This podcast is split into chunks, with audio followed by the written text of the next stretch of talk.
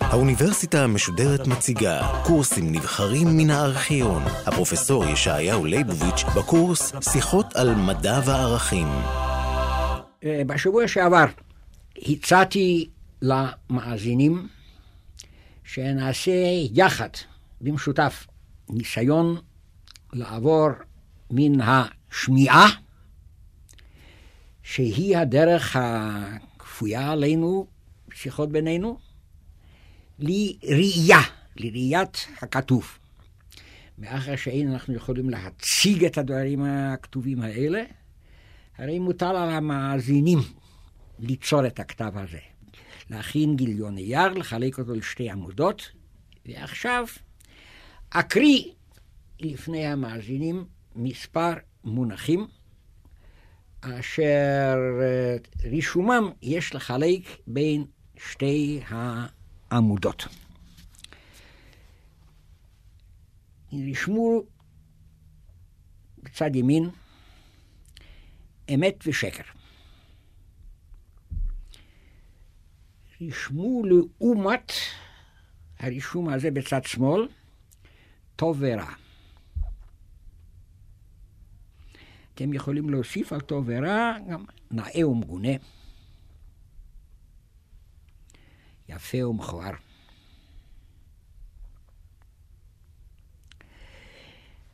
עכשיו רשמו בצד ימין את המילה יש.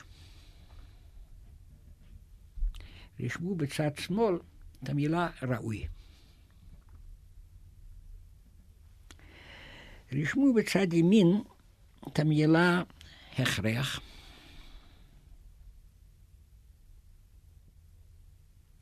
רשמו בצד שמאל את המילה חיוב. רשמו בצד ימין ידיעת עובדות. רשמו בצד שמאל קבלת הכרעות.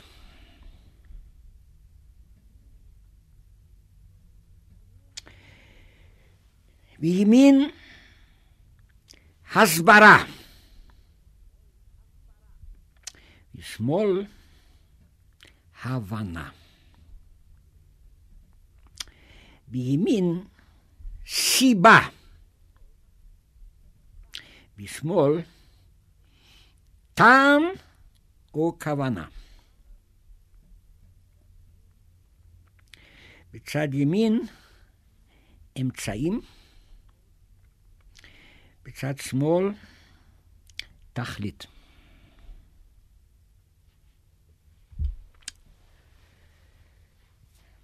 דומני שכל המאזינים, במקרה זה ניתן לומר גם כל הרושמים, גם אם לא עסקו ואינם עוסקים באנליזה של מושגים, מבחינים יפה. שתי העמודות האלה מציגות שני עולמות בתחום התודעה האנושית, שכל העמודה שמימין שייכת במה שמבטא את מה שהאדם יודע, ועל כל פנים קשור לידע שלו. כל מה שבצד שמאל מבטא את מה שהאדם רוצה, או כל דבר שהוא שואף אליו. והשאיפה היא ביטול הרצון. לשון אחר, כאן יש ניסיון להציג בצורה פשטנית מאוד. כל פישוט, כמובן בהכרח, איננו יכול להיות תיאור מדויק. כי כאן יש ניסיון להציג בצורה פשוטה מאוד את העימות בין העולם שלא שייך המדע, ובין העולם שלא שייכים הערכים.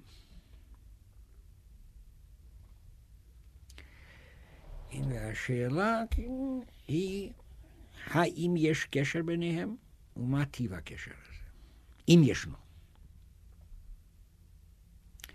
ולמה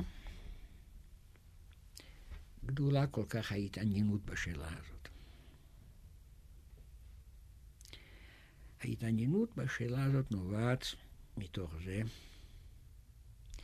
שלגבי המדע,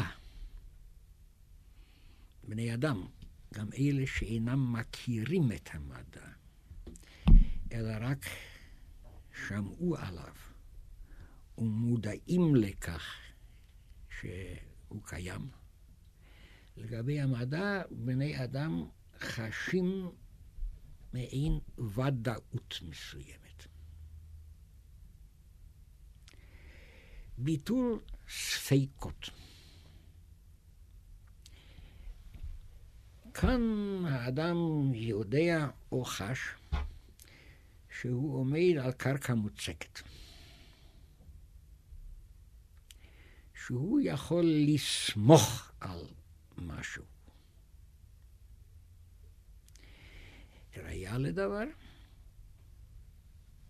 הראייה הזאת משכנעת גם כל אדם שלאמיתו שלו אין לו מושג במדע. ראייה לדבר הם הישגי המדע. לשון אחר, עוברנו מן המדע העיוני, הנה שהבנתו באמת דורשת, דורשת העמקה חשיבתית, למדע השימושי. כוחו של המדע גלוי וברור לכל בני אדם היום. גם לאלה שאינם תופסים שהמדע השימושי קיים רק בזכות המדע העיוני. כוחו העצום של המדע המעשי איננו מוטל בספק. עם כוחו הוא כזה שהיום עצם הקיום האנושי מותנה בו. וזה אולי אחד השינויים הכבירים ביותר בתולדות המין האנושי.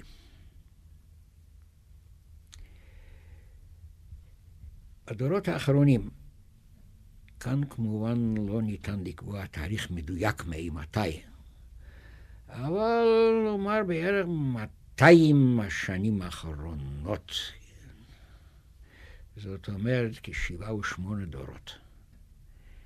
האדם פסק מלמעשה מלחיות בטבע, ועל בסיס מה שהטבע ממציא לו, והוא חי בעולם אשר המדע יוצר אותו, וקיומו מותנה במה שהמדע מייצר. וכדאי לעמוד כאן עובדה מכרעת, כן, שמשקלה גדול יותר מכל העובדות הפוליטיות, הכלכליות והחברתיות. היום חיים על פני כדור הארץ קרוב לחמישה מיליארד בני אדם. שהמפקד האחרון של אונו, לפני שנתיים, המספר היה בערך ארבע מיליארד ושמונה מאות מיליון. התוספת השנתית היא כשמונים מיליון. והנה אנחנו יודעים שאם נחזור אחורה רק כ-מאתיים שנה, נגיד אמצע המאה ה-שמונה עשרה, וזה לא כל כך רחוק, לפי כל האומדנות שבידינו, כאן כמובן אין לנו מספרים מדויקים, הייתה אוכלוסיית העולם מקסימום שלושת רבעי מיליארד. שבע מאות וחמישים מיליון. היום, כפי ששמענו, קרוב לחמשת אלפים מיליון. מה שמשים ביותר הוא שאם ננסה לחזור אחורה לתקופה היסטורית בומה יותר, נניח אלפיים שנה. שלגבי העולם המערבי, זה תקופת האימפריה הרומית, שהייתה מבנה מסודר ומאורגן מאוד מאוד. בשבילנו במיוחד, כן, זה תקופת החורבן, ראשית הגלות. שוב, לפי כל האומדנות, כאן באמת מדובר רק על אומדנות, כן. הייתה אז אוכלוסיית העולם אולי שלוש מאות עד ארבע מאות מיליון. אחרי מה אנחנו רואים? שבתקופה של קרוב לאלפיים שנה, אלף ושבע מאות שנה, אוכלוס... אוכלוסיית העולם בערך הוכפלה. בתקופה של כמה שישים עד שמונים דורות היא בערך הוכפלה. זאת אומרת, התוספת במשך דור אחד הייתה כמעט אפסית. כמובן היא הייתה, היא לא הייתה, אז גם בשמונים דורות לא היה נוצר שום דבר. אבל היא כמעט, הייתה כמעט בלתי ניכרת. והנה היא בעשרה ושניים עשר הדורות. מאז אמצע המאה ה-שמונה עשרה, אוכלוסיית העולם גדלה פי כמעט שש או פי שבע. אז מה קרה? הביולוגיה של אדם לא נשתנה שום דבר. לא נשתנה שום דבר. בני אדם לא התחילו להעמיד צאצאים באופן פתאומי במאה ה-שמונה עשרה. להוליד, ללדת, וכמובן להיוולד, זה מנהג אנושי עתיק ימין. בכל הזמנים, בכל הדורות, בני אדם היו נוהגים להיוולד. אלא שלפנים, ולפנים זו הייתה תקופה שעה באלפי שנים.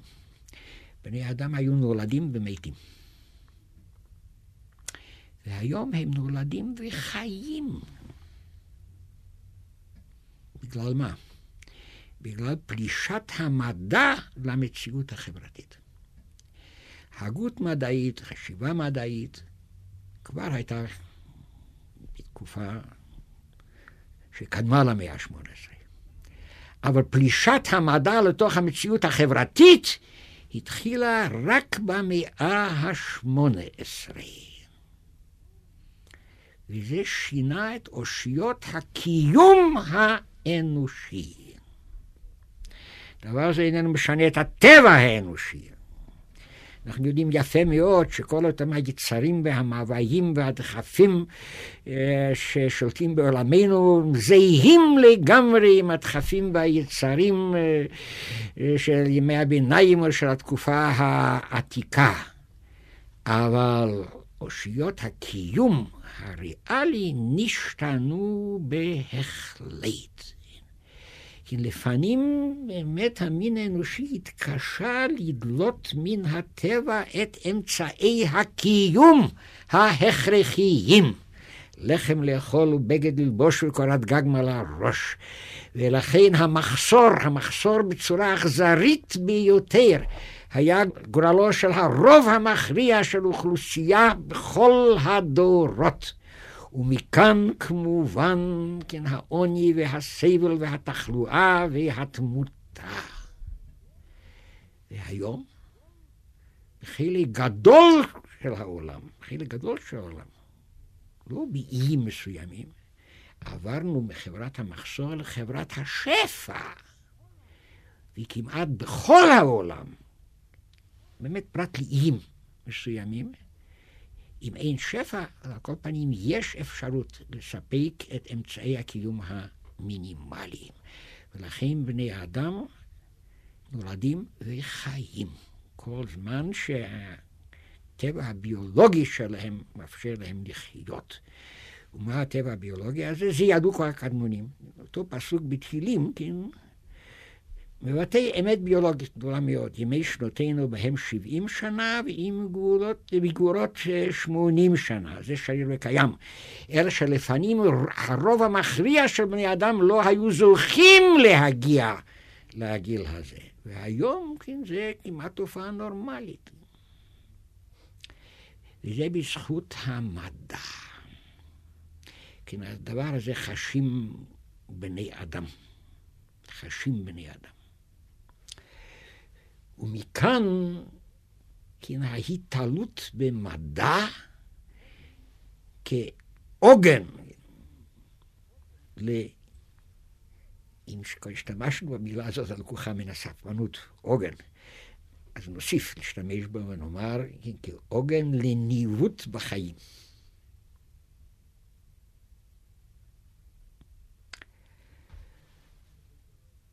אבל הניווט בחיים, ככל ניווט,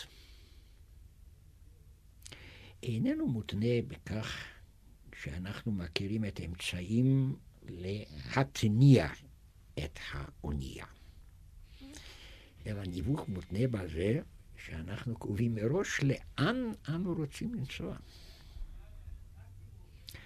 לא מספיק שאני בונה ספינה, כן, ומכניס בה את כל אותן מכונות, כן, לפעמים היו מפרשים, משוטים, אחר כך מכונת קיטור, אחר כך מנוע חשמלי, והיום יש לנו כידוע ספינות המונעות באנרגיה גרעינית. אבל הספנות מותנית לא רק בזה שיש לנו אמצעים לנוע פני הים, אלא היא מותנית בכך שיש לנו מטרה מסוימת. אין אנחנו נוסעים לשם נסיעה, אלא בכדי להגיע למקום מסוים. ואם נעבור למשל הזה הנמשל, לפנינו כל ההיסטוריה האנושית, מן התקופה העתיקה ועד ימינו, עד ימינו, כן, עד שנת אלף תשע מאות שמונים וארבע, שבה אין הסכמה בבני אדם לאן עלינו לנסוע. וזה מה שיצר את אותה היסטוריה האנושית, אשר לפי דבריו של אחד מגדולי ההיסטוריונים, כולה אינה אלא תולדות הפשעים, הטירופים והאסונות של המין האנושי. כן, למה? מדוע? הרי אמרנו שיש לנו עולם של ידע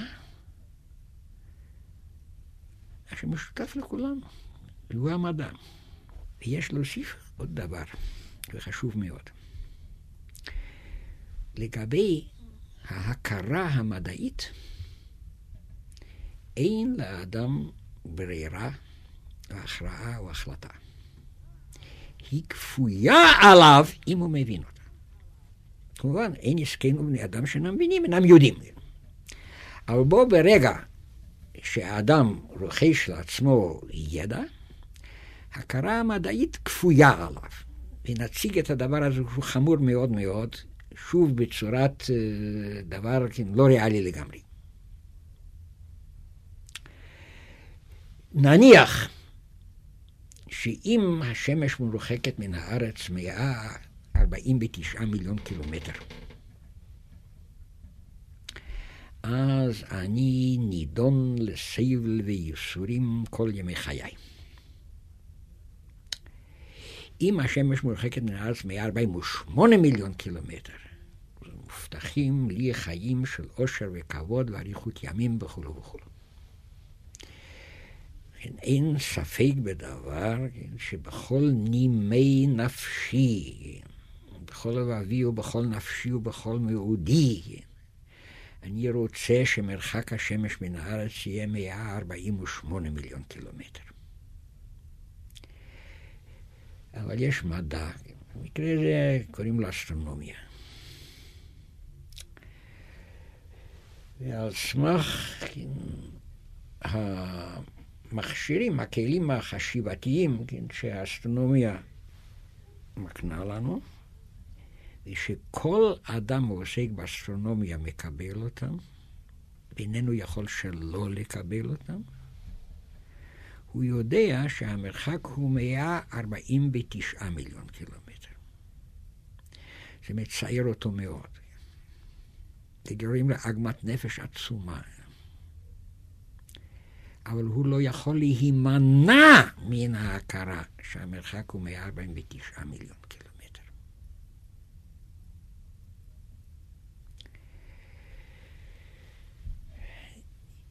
וזה הדבר שאנחנו קוראים לו האובייקטיביות של המדע. יש לציין דבר אחד, של תיקון של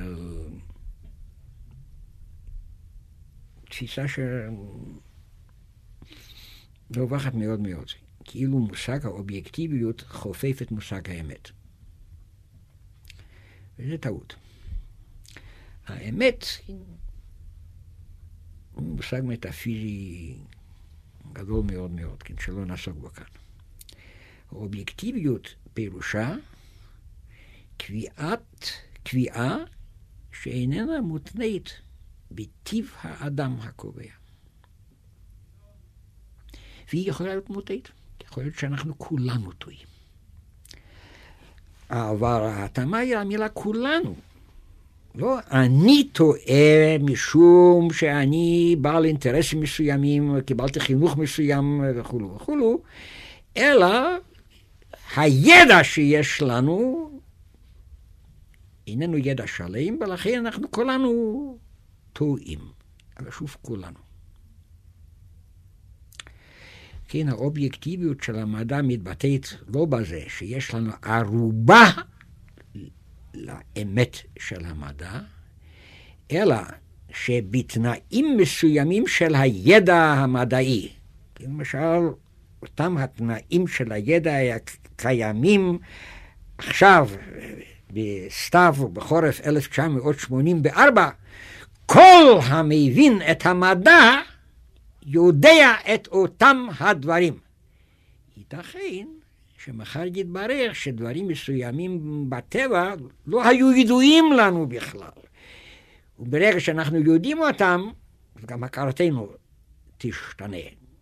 אבל אין זה מערער את עובדת האובייקטיביות.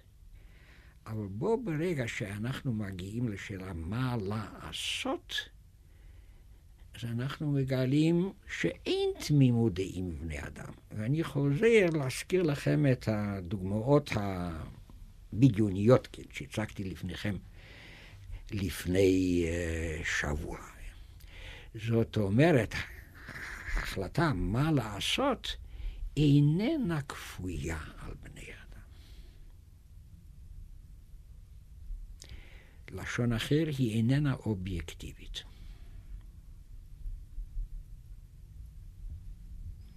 אם נגדיר אובייקטיביות, כפי שאמרתי לכם, כן. בלי להתייחס לשאלה, יש לנו ערובה שזה אמת. מי שמעמיק לחשוב, זה יגיע למסקנה, והיו הוגים גדולים שהגיעו למסקנה, שלעולם לא ייתכן לדעת אם הכרתנו היא אמת. מספיקה העובדה שהיא אובייקטיבית. זאת אומרת שעל רקע מה שאנחנו יודעים, אין לנו ברירה אלא להכיר, להכרה מסוימת.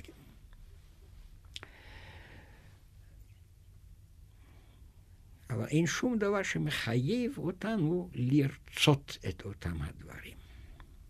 ואני שוב מפנה אתכם לשתי העמודות האלה שרשמתם על הנייר. ששתי העמודות האלה מייצגות בצורה, אני חוזר ואומר, היא פשטנית מאוד מאוד, את העימות בין עולם המדע ועולם הערכים. כל המושגים המופיעים בעמודה הימנית. למשל, כן, אמת ו... שקר. יש הסקת מסקנות, ראיית האמצעים, כל זה ניתן לטיפול מדעי. אם אני שואל באיזה דרך אפשר להגיע למטרה מסוימת, אז ייתכן שיש מומחים שיתנו תשובה לדבר הזה, ואז נגלה שכל המומחים יהיו בדעה אחת. המטרה הזאת אפשר להשיג בדרך זו ולא בדרך אחרת. אבל כאן אמרנו אמצעים להשגת מטרה מסוימת. קודם כל, כשאני שואל את המומחה מה הם אמצעים, שאלתו תהיה אמצעים למה? ואז אנחנו מגלים את העובדה שכאן אין הסכמה בין בני אדם. מהי המטרה ומה התכלית שיש לחתור עליהם. וזה מצור, מקור כל הקונפליקטים בין בני אדם. בין אדם לחברו, בין קיבוץ אנושי אחד לקיבוץ אנושי אחר, ולפעמים אפילו קונפליקטים באדם עצמו, שהוא איננו יודע למה עליו לחתור. ושום מומחה מדעי לא יעזור לו, ושהמומחה המדעי תחילה ישאל אותו, למה אתה רוצה להגיע? ואז אולי אוכל להגיד לך מהם האמצעים להגיע לדבר הזה. וזה הנושא שלנו לגבי כל השידורים הבאים.